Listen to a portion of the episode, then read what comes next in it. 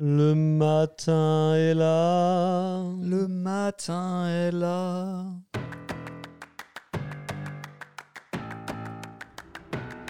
Le matin est là, le podcast qui vous propose de nous accompagner à la découverte du monde des coffee shops et de la pâtisserie.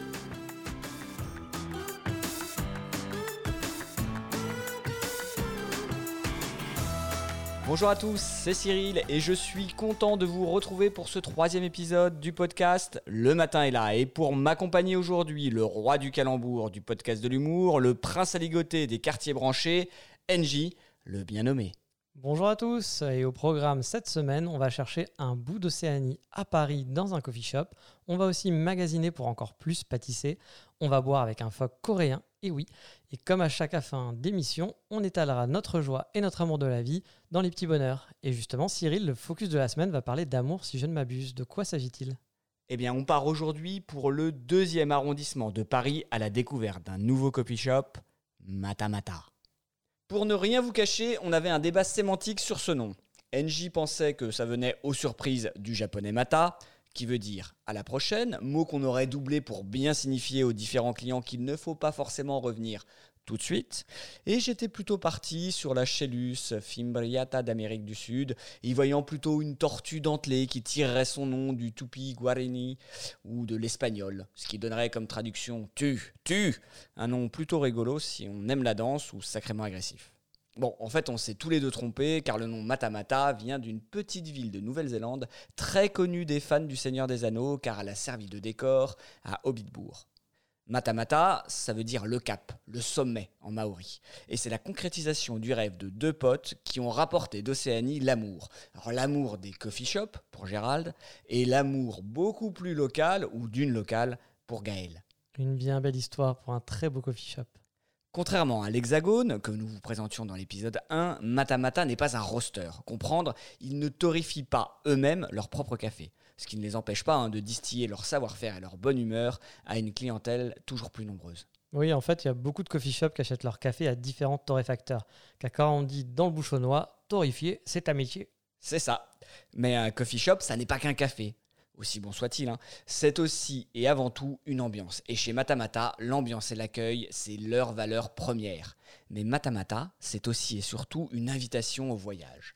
Avec leur magnifique papier peint qui vous invite à descendre dans la salle du bas, avec leur volonté de nous faire découvrir de nouvelles saveurs, des cafés différents, en faisant appel à des torréfacteurs du monde entier. Ouais, c'est tout à fait ça. Et quand on est allé chez Matamata, plein de rêves et d'espoir, voulant goûter à des nouvelles saveurs, nous ouvrir à de nouveaux torréfacteurs, eh bien nous avons eu le droit à des grains de chez l'excellent euh, Hexagone Café. Oui, bon, bah, on n'a pas eu euh, chance niveau café, hein, mais c'est pas parce qu'on a traversé la moitié de Paris, qu'on a bravé la pluie, la proximité sociale, qu'on a risqué nos vies et notre dignité pour se retrouver avec notre café habituel qu'il faut faire la gueule. Ouais, enfin, j'ai parfois l'impression quand même que Chung Leng, le propriétaire de l'Hexagone Café, c'est un mafieux du café et qu'il a le bras vraiment très long. Je devrais peut-être me méfier. Ouais, tu devrais.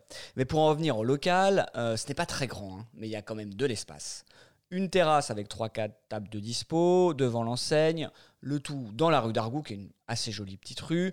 On a vu pire. À l'intérieur, deux étages. Au rez-de-chaussée, vous avez deux tables et un petit comptoir, avec à peu près 2-3 places. La grande baie vitrée laisse passer la lumière et la déco un peu cosy est assez classique pour un coffee shop, mais c'est assez efficace. Au sous-sol, on a une seconde pièce. Elle est un peu plus sombre, mais sa grande table pour 6-7 personnes est agréable. Et le bar qui donne sur un magnifique mur permet d'accueillir 4 personnes supplémentaires. Ouais, ok, mais niveau café, vu que c'est pas l'heure, est-ce qu'il est bon? Alors, Niveau café, on est bien. Vous avez les, grands classiques, hein, l'expresso à 2,50€, le cappuccino à 4,50€, le latte à 4,90€ et le café filtre version Aeropress pour 3,50€. Les gestes sont maîtrisés, les cafés sont équilibrés. Et le petit bonus qui devrait te plaire et te ravir, on peut demander, écoute bien, un cappuccino au lait d'avoine. Car oui, des gens apprécient le lait d'avoine, Cyril. Une double dose ou bien une grande taille. Ouais, on y trouve aussi d'autres boissons comme du chocolat chaud, alors sans lait d'avoine, du thé, des cafés frappés, du cold ou divers jus. À Matamata, hein, on y va aussi pour déjeuner ou petit déjeuner. On a des pâtisseries et autres viennoiseries disponibles, ainsi qu'une carte pour le midi avec le fameux avocado toast. Il y a même une formule viennoiserie orange pressée et un café ou un thé pour 8,50€. Le midi, comptez 12 euros pour une formule à base d'avocado toast et de boissons chaudes. Et les menus sont faits maison. Mais Covid-19 oblige, nous n'avons pas pu les tester lorsque nous y sommes passés, ce qui nous donnera évidemment une excuse pour y retourner encore une fois. Oui, mais on a quand même craqué pour un petit gâteau pistache framboise. Faut dire que pistache et framboise, c'était vraiment tentant. Et j'ai testé aussi un croissant, c'est du frais, de la qualité. Et j'ai aussi pris des risques. J'ai sorti mon laptop. Euh, oui, vu qu'il n'y avait pas d'indication, je me suis dit, on va le tenter. Car souvent dans les coffee shops parisiens, ça peut être plutôt risqué de sortir son laptop. Et? Et bah, rien du tout. Pas de remarque Aucune, aucune. Pas de regard en coin ou de réaction bourrue? Rien de rien, non, rien de rien. J'ai pu utiliser mon Mac pendant une bonne heure sans sentir le mauvais œil sur moi. Un endroit donc qui est laptop friendly, mais attention, le warning de rigueur. Oui, n'oubliez pas que les coffee shops ne sont pas, comme on pourrait le croire, des espaces de coworking bon marché. L'espace y est restreint et c'est la convivialité qui prédomine. On y va pour découvrir, savourer, donc n'hésitez pas à consommer régulièrement. Après, si vous cherchez un espace de coworking qui réalise un bon café de spécialité, j'en connais un bon, voire même un très bon. Mais cela fera l'objet d'une présentation dans un autre podcast. Et comme souvent, si l'expérience vous a plu, et si vous voulez vous lancer vous aussi dans la grande aventure du home barista, ou du je fais mon café chez moi sans capsule, vous pourrez y trouver le grain en café ou le café en grain ou même moulu que vous avez consommé, des balances Pearl qui sont le top du top des balances, des cafetières Chemex, Aeropress, des moulins et plein d'autres matos indispensables. Et Cyril, j'aimerais quand même apporter une petite précision. Dans nos focus, nous parlons principalement de coffee shop et de pâtisserie parisienne, car nous habitons Paris et qu'il est essentiel que nous ayons testé tous les deux les lieux dont nous vous parlons. En revanche, dans les rubriques Autour du monde ou Petit bonheur, nous sommes plus libres et nous partageons nos expériences en solo. Nous allons de plus rajouter une rubrique test dans laquelle nous nous ouvrirons à nos amis de province et aussi du reste du monde en commandant et testant les roasters venus d'ailleurs. Bon, comme on compte se faire livrer, ça risque d'être un petit peu plus compliqué niveau pâtisserie. Hein. Après, si vous avez une pâtisserie que vous affectionnez particulièrement, à Paris ou dans la France, un torréfacteur talentueux et méconnu, ou tout simplement des lieux à nous recommander, N'hésitez surtout pas à le faire sur notre site, sur notre compte Instagram en message privé ou sur notre Facebook. Mais maintenant, il est temps de réfléchir à qu'est-ce qu'on fait après, surtout quand on est à côté du marais.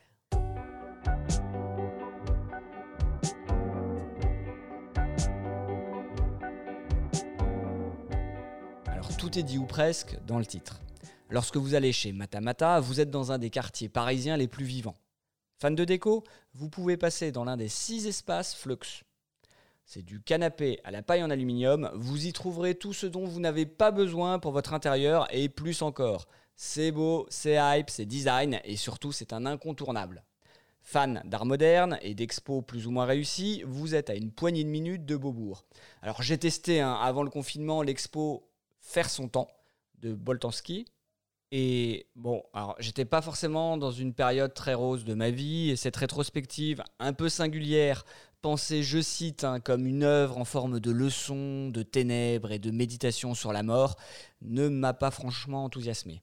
J'avais le bourdon en arrivant, heureusement je suis reparti avec le bourbon, mais si un espace confiné vous effraie, que vous ne souhaitez pas enchanter votre vie avec un amoncellement de pantalons et de chaussures tirés d'un camp de concentration, vous pouvez aussi visiter un autre type de musée, du genre musée à ciel ouvert. Car vous serez à deux pas d'œuvres démesurées de street art, comme le Chut avec trois U et autant de points d'exclamation du talentueux Jeff Aerosol, ou la très belle fresque Future is Unwritten de Shepard Ferry. À chaque coin de rue, ou presque, vous retrouverez des mosaïques d'Invader, et pour les plus téméraires, au fond d'une petite ruelle derrière une grille qui en ce lieu paraît irréelle, il y a un monsieur chat. À quelques rues de là, vous avez aussi l'hôtel de ville et son orgueilleux bazar, un quartier dense, un quartier riche et si caractéristique que vous pourrez facilement vous y perdre pendant beaucoup plus d'une journée. Mais comme on n'a pas toute la journée, on va passer à la reco de la semaine.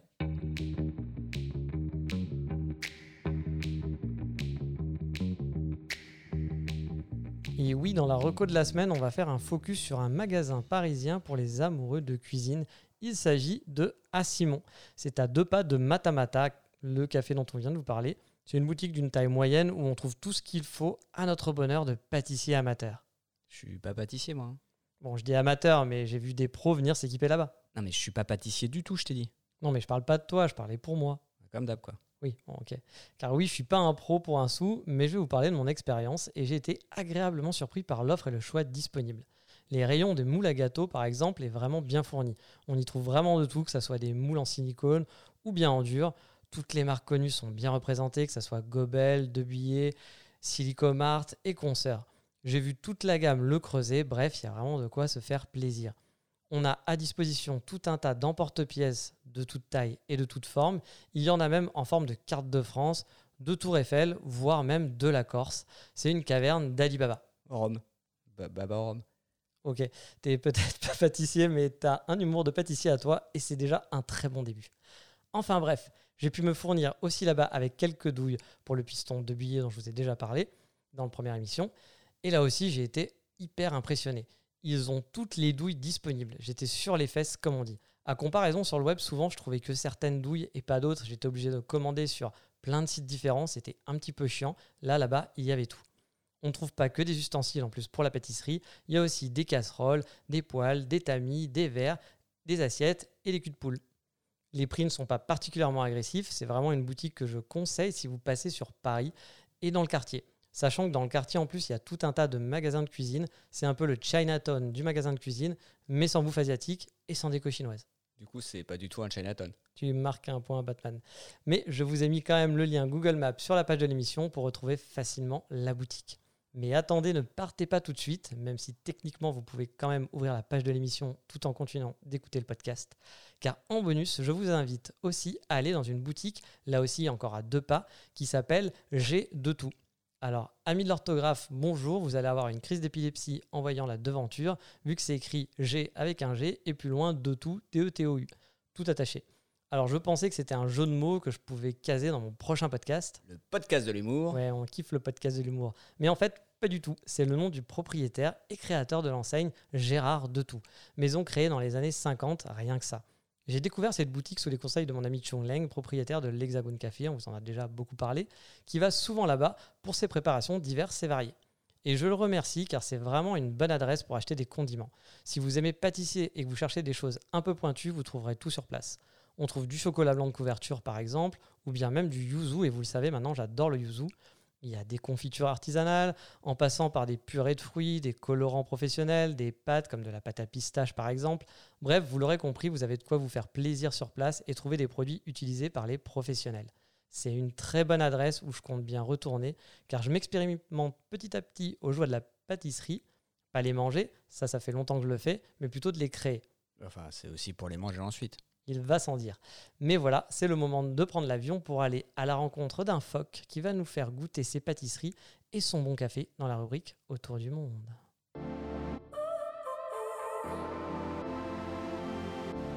Et oui, on va partir pour une destination asiatique cette semaine en direction de la Corée du Sud et plus particulièrement de sa capitale Séoul. En Corée, il y a une tonne de coffee shops et quand je dis une tonne, je n'exagère vraiment pas. Dans certains quartiers, il y a plus de 60 coffee shops sur quelques mètres. C'est assez hallucinant. La culture du coffee shop est réelle, mais finalement, c'est plus pour son côté ambiance, pour sa qualité du café. Oui, en Corée, on va pas lésiner sur la déco et l'originalité du lieu. Le et la coréenne étant à fond sur le selfie, en toute honnêteté, sont sûrement les champions du monde là-dessus.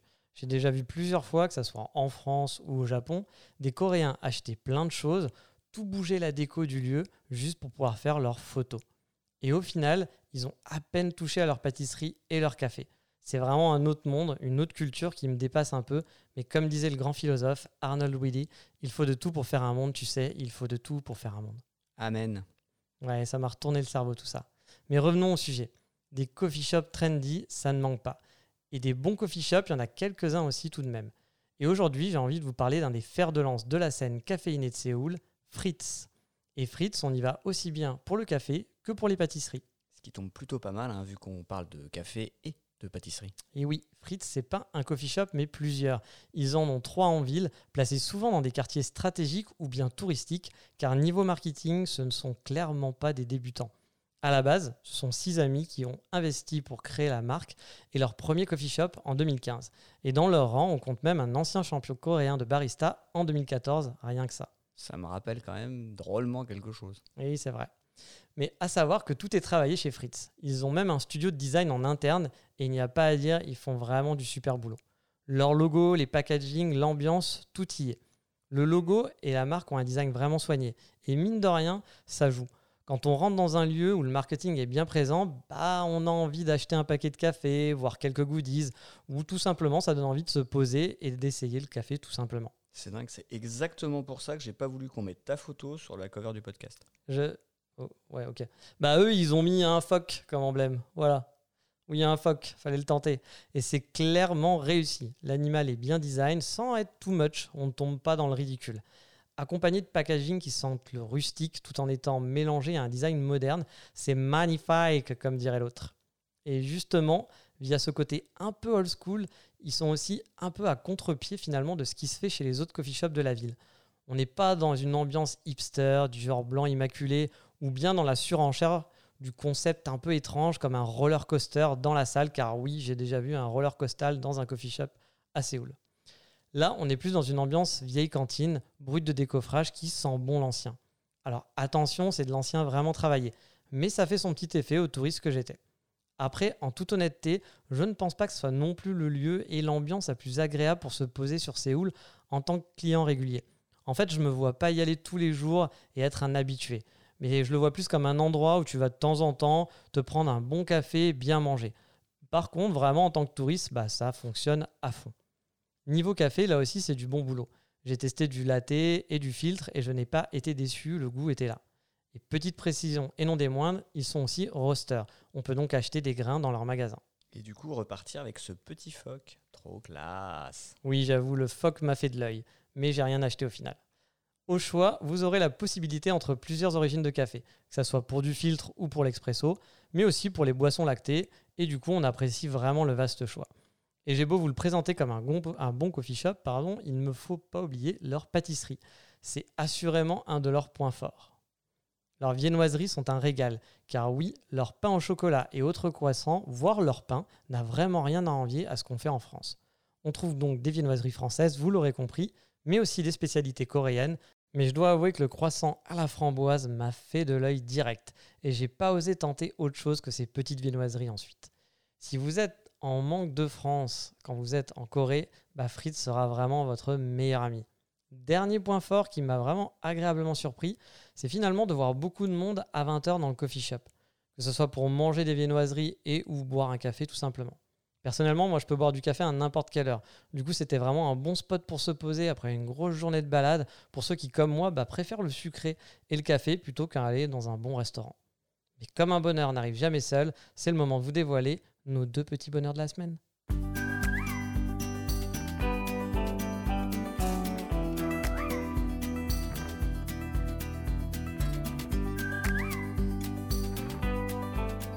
Cette semaine, le petit bonheur que je souhaitais partager avec vous, c'est un jeu. Enfin un jeu. C'est plutôt une série qui a égayé mes soirées entre potes pendant plus de 20 ans. Une tranche de vie en somme et sacrément longue avec ça. Ce jeu est une allégorie grinçante sur le sens de la vie dans laquelle vous avancez le long d'un chemin en essayant d'en profiter au maximum. Phagocytant tous les cadeaux que la vie peut vous offrir pour pouvoir les utiliser ensuite pour écraser vos adversaires, les frapper fort avant qu'ils ne vous frappent. Car je vais te dire un truc, Angie. Un truc que tu sais déjà. Le soleil, les arcs-en-ciel, c'est pas le monde. Il y a de vraies tempêtes, de lourdes épreuves, et aussi grand et fort que tu sois, la vie te mettra à genoux et elle te laissera là. Comme ça, en permanence si tu te laisses faire. Surtout toi, qui n'es pas bien grand ni bien fort. Mais bon, toi comme moi, n'importe qui, personne ne frappe aussi fort que la vie, ok? Ok. Et ça, en vrai, c'est pas d'être un bon cogneur qui compte. L'important, c'est de se faire cogner et d'aller quand même de l'avant. C'est de pouvoir encaisser sans jamais flancher. C'est comme ça qu'on gagne. Qu'on soit de simples pomblés italiens, un gorille poilu, une princesse sur le retour ou un homme champignon, voire même un dragon de monte, tu as presque les mêmes chances de l'emporter. Et ça, putain, c'est beau. Ouais, c'est beau. Mais tu eh, t'as dit que j'étais petit? Ce jeu, vous l'aurez deviné, c'est Mario Kart. Mais non, mais non. Sur les 8 opus lancés entre 1992 et 2017, 3 ont particulièrement marqué mes soirées pour des raisons radicalement différentes. Le premier, c'est Mario Kart 64, qui a été le premier jeu à boire virtuel de ma vie. Mario Kart 64 et surtout son mode battle. Parce que si les courses étaient sympas, tout l'intérêt du jeu résidait dans l'affrontement, le combat à mort de 4 joueurs enfermés sur un terrain plus ou moins étendu. Les règles étaient simples, chaque joueur se voyait attribuer trois ballons qu'il devait préserver à tout prix en essayant de crever ceux de ses adversaires. Une sorte de battle royale motorisé. Mon terrain préféré? Le bloc fort. C'était même le seul terrain que nous utilisions car il offrait les meilleures perspectives. C'était un terrain séparé en quatre blocs de trois étages. Ah, que de bons souvenirs de cuites mémorables et de soirées épiques. La genèse de mon expression préférée, et bim je n'ai jamais retrouvé cette ambiance dans aucun des autres opus. Vient ensuite Mario Kart Double Dash sur GameCube. Double Dash, c'est une course de cartes qui se joue à deux. C'est aussi une expérience unique où pilote et copilote doivent réussir à fusionner pour ne faire qu'un et vaincre par la force de l'amitié. C'est beau. Le pilote conduit, dérape, va aller chercher les cadeaux et le copilote peut faire sauter le kart et utiliser ses cadeaux pour protéger ou frapper les adversaires. Bon, on va pas se mentir, hein, c'est l'un des Mario Kart qui a eu le moins de succès, avec 5 fois moins de ventes que le dernier opus, c'est pour dire. Il a eu du mal à trouver son public et pourtant. Pourtant pour moi, c'est le meilleur, ou presque. Le nombre de personnages avait été grandement augmenté, passant de 8 à 20 et offrant de grandes possibilités de combinaisons bien fun. Les courses étaient classe et le mode multi, un vrai régal. Avec Engie, nous avions fait une équipe de winners. hein. Le roi Bou d'un côté, moi, avec sa langue démoniaque, et Flora Piranha et son déhanché magnifique. C'est moi. Oui, c'est toi. Et elle prendra malheureusement sa retraite après son unique apparition dans Double Dash. Et enfin, Mario Kart Wii, qui a révolutionné les courses de cartes en y introduisant des motos. Bon, fallait y penser. Pourquoi pas des pédalos ou des chevaux? Non, des pédales au motos. signe, j'adore les pédales au signe. Ou un pédalo-cygne. Ce jeu, on y a beaucoup joué à trois, avec une voiture diabolique qui jamais, au grand jamais, ne s'est laissé traiter de pute. hein, quelle idée aussi. Mais si on l'a beaucoup aimé, c'est pour son Wii Wheel, ou volant Wii, qui permet de faire tourner le kart presque mécaniquement. L'expérience est révolutionnaire à l'époque. Bon, maintenant ça passe un peu pour un jeu ringard, mais à l'époque, eh ben, c'est le succès qui est au rendez-vous, car Mario Kart Wii sera le plus grand succès de la saga, le jeu le plus vendu de la série et le septième jeu le plus vendu au monde, le tout n'étant, en étant disponible uniquement que sur une seule plateforme. Belle performance. Pourquoi je vous parle de mes souvenirs sur Mario Kart? Eh bien, pendant le confinement, j'ai acheté une Switch à ma fille, ma première console depuis plus de 10 ans. Et nous avons testé Mario Kart 8 à 4, et non pas Mario Kart Kart à 8. Et ça m'a rappelé tous ces bons souvenirs. Du coup, j'espère en écrire de nouveaux avec elle. Ah, que de bons souvenirs. J'ai aussi sur ce jeu. Parce qu'en fait, je gagnais tout le temps et t'étais toujours deuxième. Donc, du coup, c'était très bons souvenirs pour moi. Ça pourrait être un bonheur de la semaine. Ça aurait pu être mon bonheur, mais je te le laisse. Non, mon bonheur à moi, cette semaine, eh ben, j'ai envie de vous parler d'une marque. La marque Monsieur Mai. Mr. Mai, sûrement, ou Mr. Mai, je ne sais pas. Je ne sais pas comment ça se prononce. Une marque chinoise qui fait des ukulélés. Alors, soyons clairs, je ne sais pas jouer de ukulélé, mais j'aimerais m'y mettre. Et du coup, comme d'habitude, pour chaque lubie, eh ben, j'ai regardé un peu tout ce qui se faisait. Je me suis renseigné à droite à gauche, j'ai regardé plein de vidéos YouTube et je suis tombé sur cette marque qui fait de très jolis ukulélés et qui ont l'air de sonner en plus vachement bien. Le seul problème, comme d'habitude, c'est quand je trouve quelque chose de bien, eh ben, c'est que c'est cher. Les prix tournent entre 400 et 700 euros. Et étant honnêtement un total débutant, je vais peut-être me rabattre sur quelque chose de beaucoup beaucoup moins onéreux, surtout que j'ai pas cet argent-là. Mais je dois avouer, si j'avais le budget pour me faire plaisir, eh bien j'aurais tenté euh, leur ukulélé. Il y a un modèle Mermaid ou MT60, MT60, je ne sais pas comment on dit, euh, que je trouve vraiment sublime. En plus, le modèle Mermaid est fait de bois de mangue, ce qui est plutôt original. On est habitué pour les ukulélés à de l'acajou ou du koa. Et euh, bah, j'avoue, ça fait un petit peu envie. Mais bon, en attendant, je vais devoir en trouver un moins endéreux, car j'ai envie d'apprendre tranquillement et mêler à ça mon apprentissage du japonais. Quoi de mieux que de pratiquer en chanson, même si à mon avis, vu que mon niveau de japonais et mon niveau du ukulélé, ça va pas être gagné. Et je vous rassure, je ne vous en parlerai pas dans le podcast, je vous ne ferai pas écouter mes magnifiques créations. Salut à toi, jeune podcasteur. Il faut que tu te poses les bonnes questions. Soit tu fais ta vidéo tout seul en chantant du japonais avec ta grand-mère, ou tu choisis de faire très rapidement de l'argent avec moi grâce à ce podcast, et euh, tu peux pouvoir acquérir ce genre d'ukulélé. Bon, bah moi je pense que la question elle est vite répondue. Ok, je vais faire ça. Bisous. Et sinon, euh, vous pouvez juste aller voir le lien de Mr. Mike que j'ai mis sur le site euh, le matin tout simplement. Et vous y retrouverez aussi justement bah, toutes les photos, parce qu'on a mis plein de photos de tous les thèmes dont on a parlé dans cette émission. Et comme d'habitude, il y a le compte Instagram Le Matin est là. Vous connaissez la chanson, un petit commentaire, une bonne note sur les plateformes de podcast, ça fait toujours plaisir. Et sur ce, je crois qu'on en a fini. Donc je vais vous dire à bientôt. Au revoir.